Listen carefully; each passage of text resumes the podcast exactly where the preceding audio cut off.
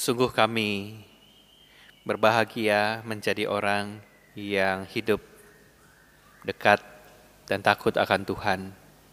Sungguh kami berbahagia ketika kami ada di tempat ini, membawa pujian dan hormat untuk Tuhan, dan juga berbahagia ketika kami boleh mendengarkan sabda Tuhan yang akan membuat kehidupan kami terlebih berbahagia lagi dengan kehadiran Tuhan di tengah-tengahnya. Sehingga hati kami terus boleh melekat hanya kepada Tuhan yang memberikan kehidupan dan kebahagiaan kepada kami. Untuk itu kami yakin dan percaya roh kudusmu menyinari hati dan pikiran kami, membuka hati pikiran kami, melunakkan hati-hati yang keras, sehingga benih firman Tuhan boleh tumbuh subur karena kami meyakini Allah Bapa sendiri yang memelihara di dalam kehidupan kami. Urapi hambamu yang menyampaikan, urapi jemaatmu yang mendengarkan, dan kami semua yang akan menjadi pelaku-pelaku firman. Tuhan yang mampukan. Hanya di dalam nama Tuhan kami, Yesus Kristus, kami berdoa. Amin. Injil Tuhan Yesus Kristus diambil dari Injil Lukas pasal ke-16 ayat yang pertama hingga ayat ke-13. Injil Lukas pasal yang ke-16 ayat yang pertama hingga ayat ke-13.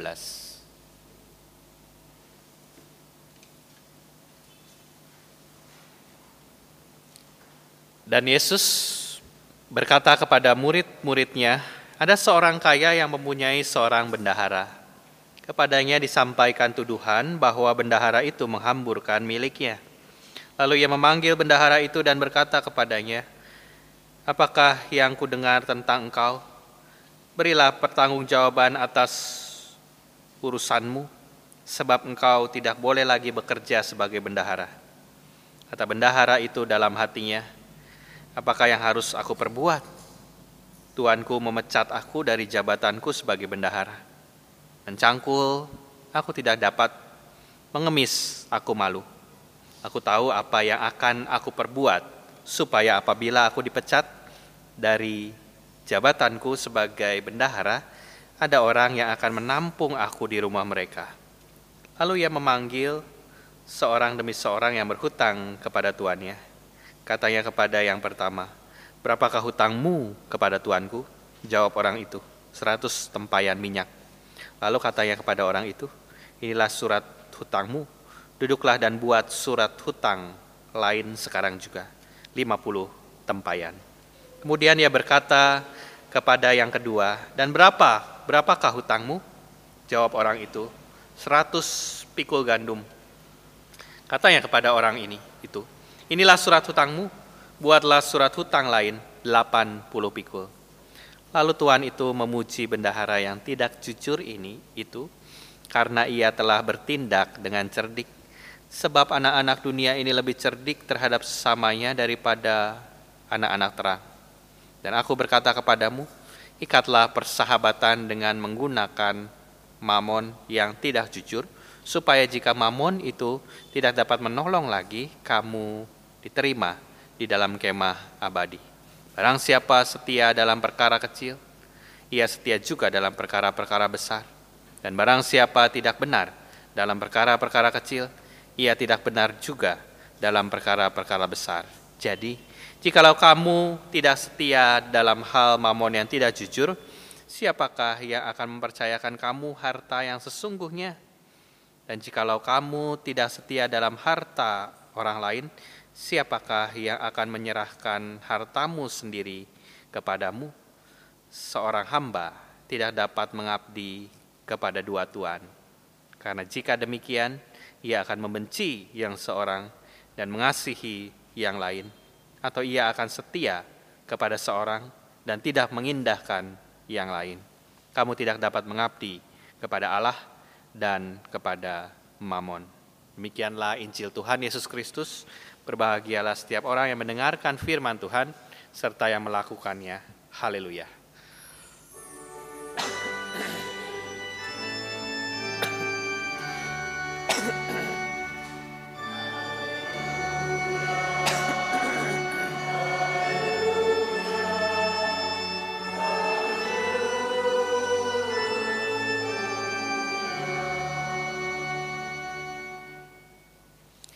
Shalom.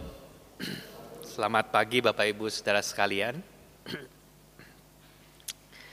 Senang bisa melayani di GKI Mojosari ini. Kedua kali saya ke sini, pertama kali khotbah tahun 2014 yang lalu saya datang ke sini sebagai jemaat bersama-sama dengan tim calon pendeta yang sedang uh, pembinaan di Ria Kusuma Indah.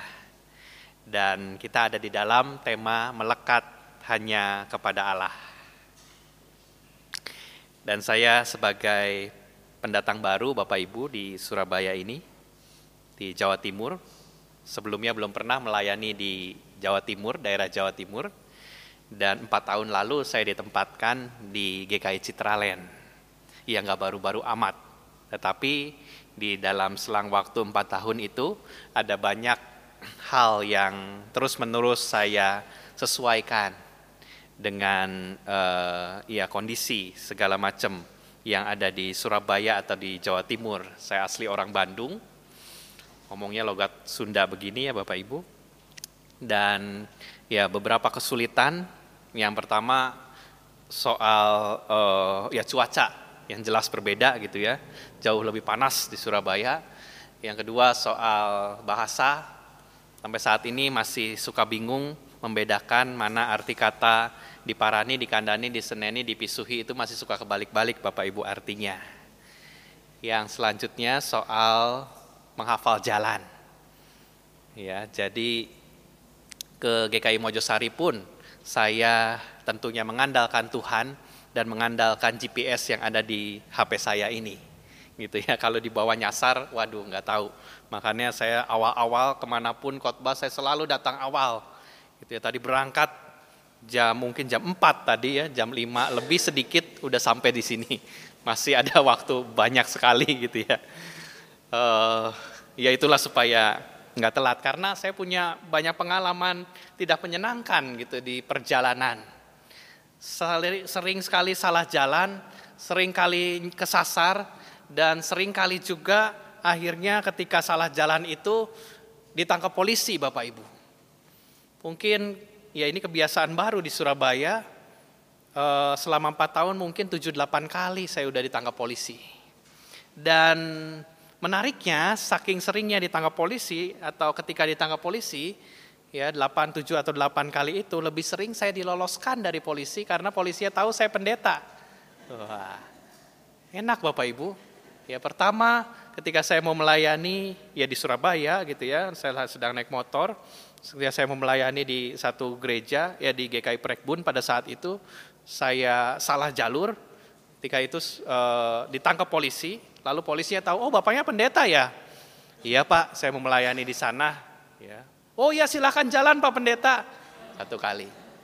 Dua kali, oh bapaknya pendeta ya. Silahkan jalan Tuhan berkati pak pendeta. Wah dapat berkat lagi dari polisinya. Kurang enak apa?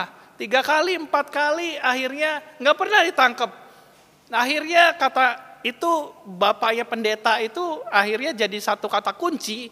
Ya ketika saya melanggar, ya saya jadi tidak takut. Ya ketika saya melanggar, akhirnya jabatan itu dipakai.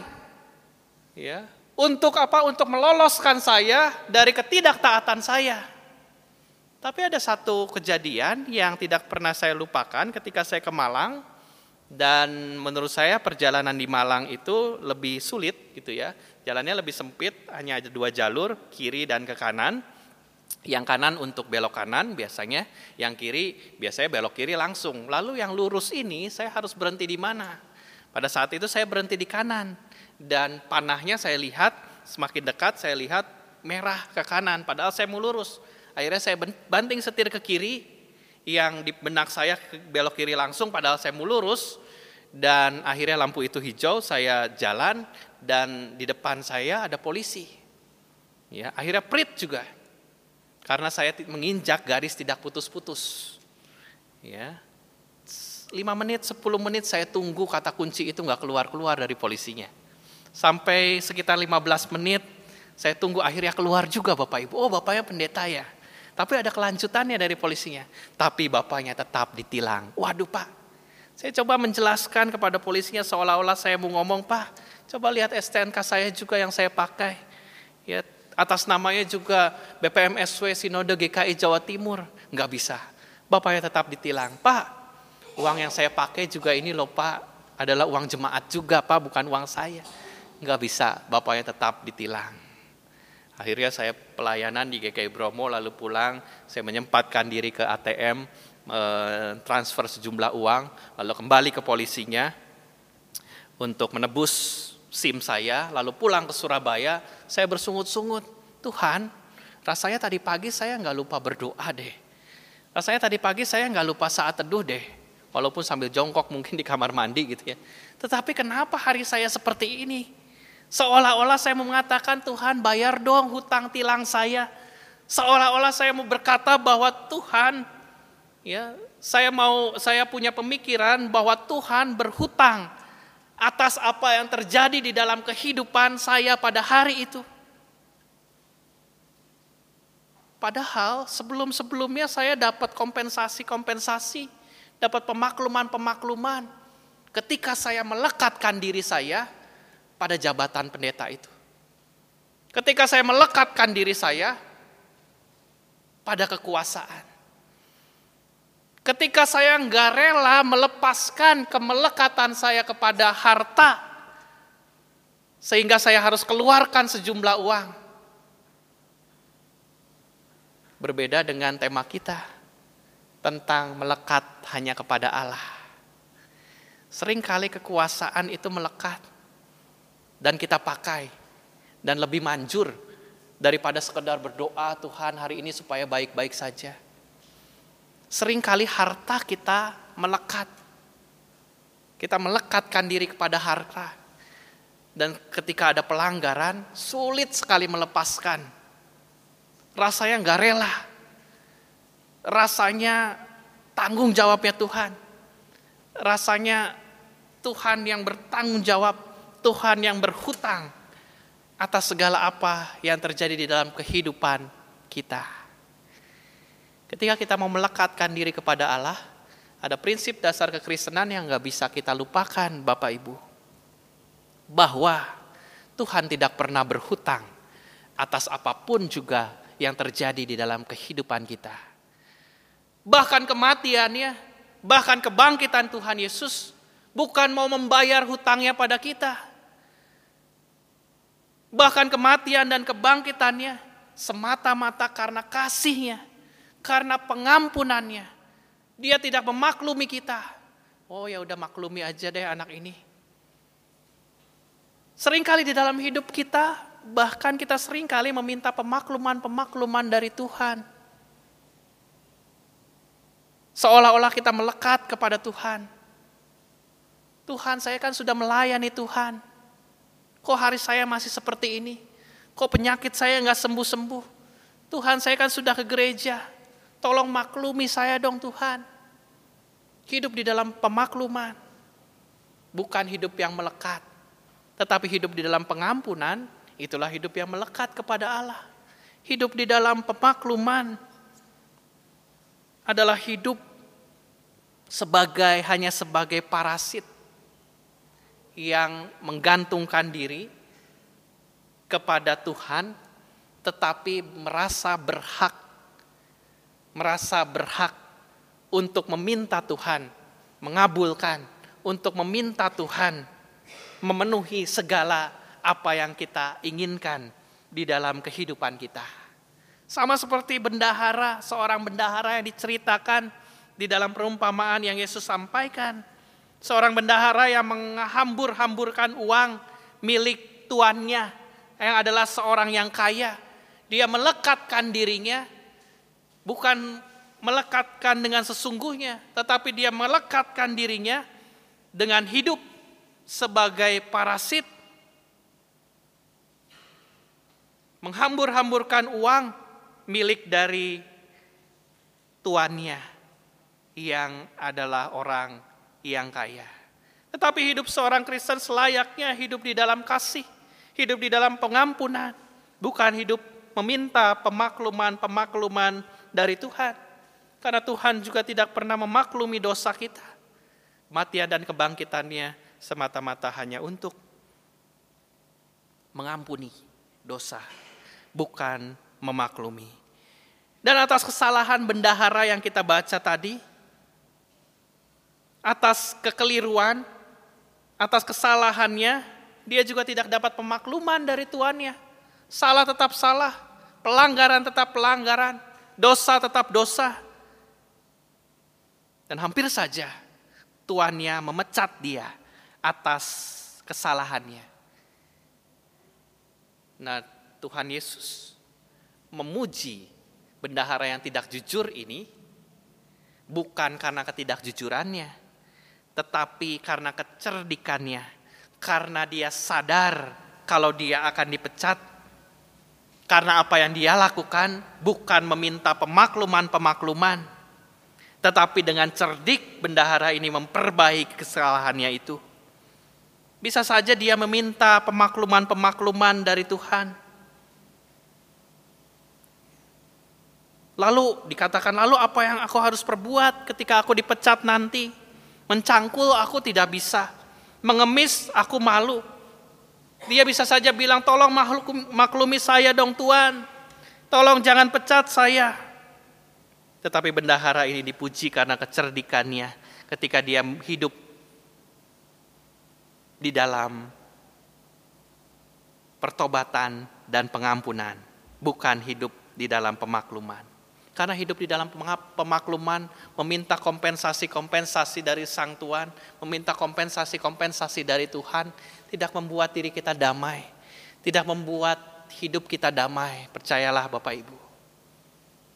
Mendapat kompensasi-kompensasi dari polisi setiap saya melanggar atas kesalahan saya, walaupun saya merasa itu karena ketidaktahuan saya, Walaupun saya bisa mengatakan, oh saya nggak melanggar-melanggar amat kok, saya nggak tahu kok memang.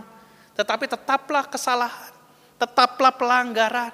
Dan hidup di dalam pemakluman, diloloskan polisi begitu banyak, membuat hidup saya tidak damai. Akhirnya satu hari saya punya komitmen, tersadar kalau hidup di dalam pemakluman itu tidak membuat damai. Akhirnya saya berjanji kalau saya ditilang lagi, saya akan lebih rela, lebih legowo untuk membayar surat atau hutang tilang saya atas kesalahan saya, walaupun itu karena ketidaktahuan saya di e, mengendara ketika mengendarai e, mobil atau motor di jalan raya. Doa saya dua minggu kemudian dijawab Tuhan, Bapak Ibu. Ketika saya ada pertukaran pelayan firman, klasis Bojonegoro waktu itu ke GKI Tuban saya berangkat sendirian pagi-pagi lalu itu eh, waktu itu jalanan cukup relatif sepi di depan saya ada truk lalu saya mau menyiap truk itu dan saya ambil jalur kanan saya siap truk itu dan itu juga garis tidak putus-putus dan kenapa ketika setiap saya melanggar pasti ada polisi di depan saya dan akhirnya prit juga Wah, bapaknya melanggar katanya. Lalu polisi itu langsung tahu, itu oh bapaknya pendeta ya.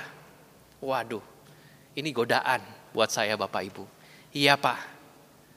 Oh ya silakan jalan pak pendeta katanya. Wah pak, tapi saya sudah berkomitmen gitu ya. Tapi saya kan melanggar pak. Seolah-olah saya mau bilang, tolong dong pak, tilang saya pak atas pelanggaran saya pak. Saya nggak mau dapat kompensasi-kompensasi seperti ini, Pak. Tapi bahkan polisinya bilang, boten nopo-nopo Pak Pendeto, silakan monggo jalan. Gitu ya. Hidup di dalam pemakluman-pemakluman tidak membuat hidup kita damai, percayalah Bapak Ibu. Seringkali kita hidup meminta pemakluman-pemakluman, kompensasi-kompensasi dari Tuhan. Tuhan saya kan rajin ke gereja, Tuhan saya akan memberikan persembahan mungkin lebih banyak daripada yang lain. Tuhan saya peduli pada orang miskin. Tuhan saya melayani Tuhan. Tapi kenapa Tuhan? Tolong Tuhan, kalau kasih penyakit ya yang simpel-simpel aja. Kalau kasih masalah jangan yang berat-berat saja. Percayalah, hidup di dalam pemakluman tidak membuat hidup kita damai. Belajarlah dari bendahara yang sudah mengakui kesalahannya, tidak minta dimaklumi. Bisa saja dia minta pemakluman, saya kan udah lama kerja sama Tuhan, tolong dong maklumi saya, jangan pecat saya. Tidak, Kesalahan tetap kesalahan dan dia tidak cerdiknya dia tidak minta pemakluman tetapi dia hidup di dalam pengampunan. Ada dua tipe orang hidup di dalam ketakutan atau hidup di dalam ketaatan. Ketika orang hidup di dalam ketakutan adalah orang-orang yang hidup di dalam pemakluman yang melekatkan hatinya pada kekuasaan tadi, pada jabatan tadi, pada harta kekayaannya. Sehingga betul firman Tuhan ketika mengatakan di mana hartamu berada, di situ hatimu berada. Ada orang yang bilang, Tuhan saya mau melayani Tuhan. Tuhan saya mau berbagi. Tuhan saya mau uh, peduli kepada orang-orang lain. Tuhan tolong berkati saya supaya saya bisa memberkati orang lain. Tapi sering kali ketika sudah dapat berkat dari Tuhan, lupa. Ya karena harta itu melekat kepada dirinya. Itulah orang yang hidup di dalam ketakutan. Kita hidup di dalam ketakutan atau kita hidup di dalam ketaatan. Pilihannya. Ada banyak contoh di dalam kehidupan kita yang uh, membuktikan bahwa kita hidup di dalam ketakutan atau di dalam ketaatan. Kalau kita dari rumah ke gereja atau ke kantor atau ke toko kita uh, naik motor pakai helm gitu ya. Ketika kita pakai helm itu karena kita takut ada polisi atau karena kita taat. Ketika kita pakai sabuk pengaman di kendaraan gitu ya. Apakah karena kita takut atau karena kita takut di depan ada polisi atau karena kita taat? Kita melang, e, me, menaati ya kita lampu merah kita berhenti, lampu hijau kita berhenti juga enggak ya lampu hijau jalan gitu ya. Karena kita takut atau karena kita taat. Ada banyak hal di dalam kehidupan kita yang sering kali dijalani atas dasar ketakutan, bukan ketaatan kepada Tuhan.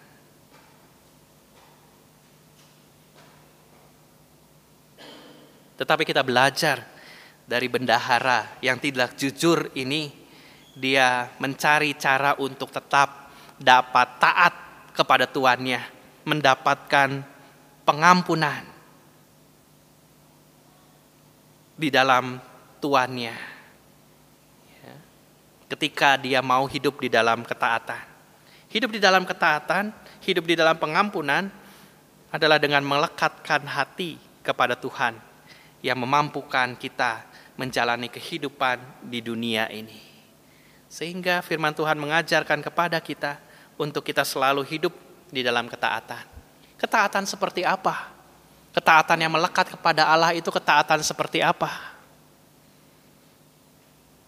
Ada seorang ayah yang punya tiga orang anak. Pada suatu hari ketika sebelum berangkat ke sekolah, ayah ini kasih nasihat ke tiga anaknya ini, nasihat yang sama. Nah, kalau kamu nanti di sekolah dikasih permen sama teman kamu, nggak usah diterima ya. Kamu sudah banyak makan permen di rumah, sudah banyak dapat makanan-makanan enak di sini. Kamu ini untuk kebaikan kamu pokoknya.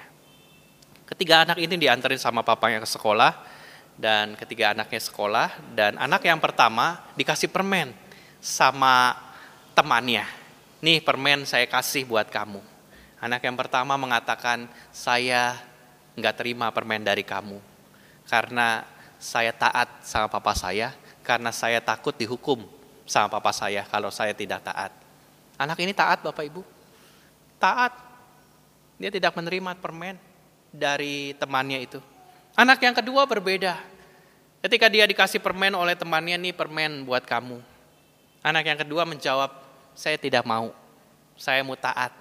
Karena kalau saya taat sama papa saya, maka papa saya akan memberikan hadiah yang lebih besar daripada sekedar permen yang kamu berikan. Anak ini taat, taat. Dia tidak menerima permen dari temannya. Berbeda dengan anak yang ketiga, ketika dikasih permen, ini permen buat kamu. Anak yang ketiga ini mengatakan, saya nggak mau terima permen dari kamu. Saya sudah terlalu banyak diberi oleh papa saya. Dan papa saya sudah terlalu memberi e, banyak hal yang saya butuhkan. Karena itu saya tidak sekalipun juga mau mengecewakan papa saya. Anak ini taat, yaitulah taat. Ketaatan yang Tuhan kehendaki. Ketaatan yang melekat kepada Tuhan, melekat kepada Allah. Ada banyak orang Kristen yang melekatkan diri hanya sebagai parasit kepada Allah. Taat, taat. Datang ke gereja karena kayak, kayak anak yang pertama. Datang ke gereja melayani, memberikan persembahan, taat, taat. Tapi karena takut dihukum, takut mendapatkan persoalan yang berat.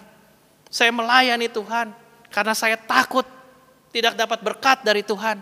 Saya datang ke gereja, tidak pernah bolos karena saya takut. Takut dan takut dapat persoalan, dapat sakit penyakit.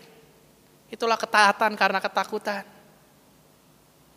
Melekatkan diri hanya sebagai parasit kepada Tuhan dan meminta kompensasi-kompensasi. Yang kedua, taat karena mau kompensasi-kompensasi itu. Saya datang, saya melayani, saya beribadah tidak pernah lupa, saya berdoa, saya saat teduh setiap hari. Karena apa? Karena pengen berkat, hanya pengen berkat dari Tuhan.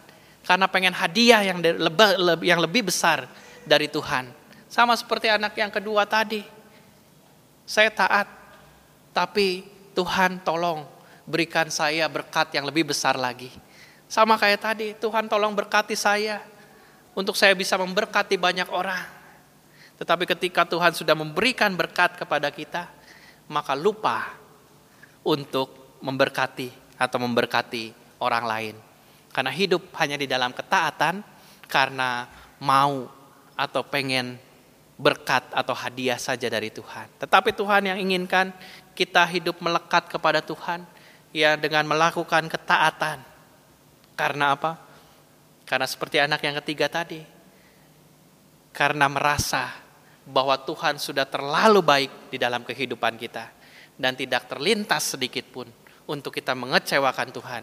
Untuk kita menggadaikan Tuhan. Untuk kita berpaling dari Tuhan. Itulah ketaatan yang Tuhan mau kita lakukan bersama-sama di dalam kehidupan. Itulah hidup yang melekat hanya kepada Allah bukan kepada kekuasaan kita, bukan karena jabatan kita, bukan karena melekat kepada harta dan kekayaan yang kita miliki. Sehingga ayat terakhir dikatakan kamu tidak dapat mengabdi kepada dua-duanya, kepada Allah dan kepada Mamon. Tetapi biarlah kita bisa hidup melekat kepada Allah, yaitu dengan hati yang tertuju, karena kita merasa terlebih dahulu sudah dikasihi, karena kita merasa terlebih dahulu sudah diberikan pengampunan. Itulah yang memampukan kita untuk hidup tidak sebagai parasit, seolah-olah Tuhan berhutang kepada kita, seolah-olah kita punya hak untuk memperalat Dia karena apa yang sudah kita lakukan, tetapi kita hidup di dalam kasih dan pengampunannya. Karena apa? Karena kita sadar kita terlebih dahulu dikasihi, kita terlebih dahulu diampuni, sehingga tidak sekalipun juga kita berniat untuk mengecewakan Tuhan. Selamat hidup melekat kepada Tuhan dan hidup di dalam ketaatan. Amin.